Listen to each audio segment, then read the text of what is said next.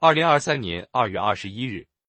人民时评：管好电动自行车需全链条发力。史一奇，电动自行车具有经济、便捷等优势，已成为人们重要的短途交通工具。不久前，市场监管总局公布了二零二二年电动自行车及其电池产品质量国家监督抽查情况，抽查二百六十二家企业生产的二百九十五批次产品，发现六十二批次产品不合格，抽查不合格率为百分之二十一。产品不合格、质量不达标，无疑会给电动自行车的后续使用埋下隐患。不只是生产环节的质量缺陷，在一些地方，电动自行车的销售、维修、改装、停放、充电、使用、回收，同样潜藏着不少安全隐患。任何一个环节出了问题，都有可能引发安全事故。目前，全国电动自行车保有量超过三亿辆，如何管好电动自行车，确保人民群众生命财产安全，是全社会关心的问题。电动自行车监管职责分散在各个部门，加强安全管理，强化工作合力尤为重要。去年八月，国务院安委会印发《加强电动自行车全链条安全监管重点工作任务及分工方案》。要求依据管行业必须管安全、管业务必须管安全、管生产经营必须管安全，以及谁主管谁牵头、谁为主谁牵头、谁靠近谁牵头的原则，抓实全链条安全监管责任，下大力气解决电动自行车产品质量、流通销售、通行秩序、停放充电、拆解回收等方面的突出问题。目前，不少地方陆续出台了电动自行车管理相关法规，这为强化监管执法提供了有力支撑。电动自行车发生事故涉及多个环节，最核心的问题是车体和电池本质安全不过关，最难管的问题是擅自改装电池。加强全链条安全监管，必须解决好这两大难题。浙江省上线电动自行车治理数字化系统，给省内所有电动自行车和电池都附上这匹马。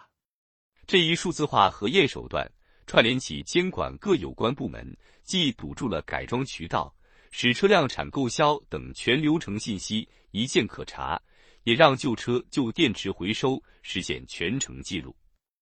北京市采取线上线下一体化治理。开展电动自行车一车一池一码试点，将产品信息相关参数及时备案，便于日后其他部门追溯核验。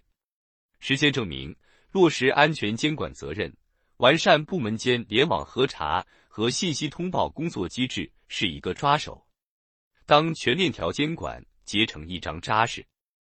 紧密的安全网，才能在有效节约管理成本的同时。让电动自行车从生产、销售到购买上路各个环节的监管更有效。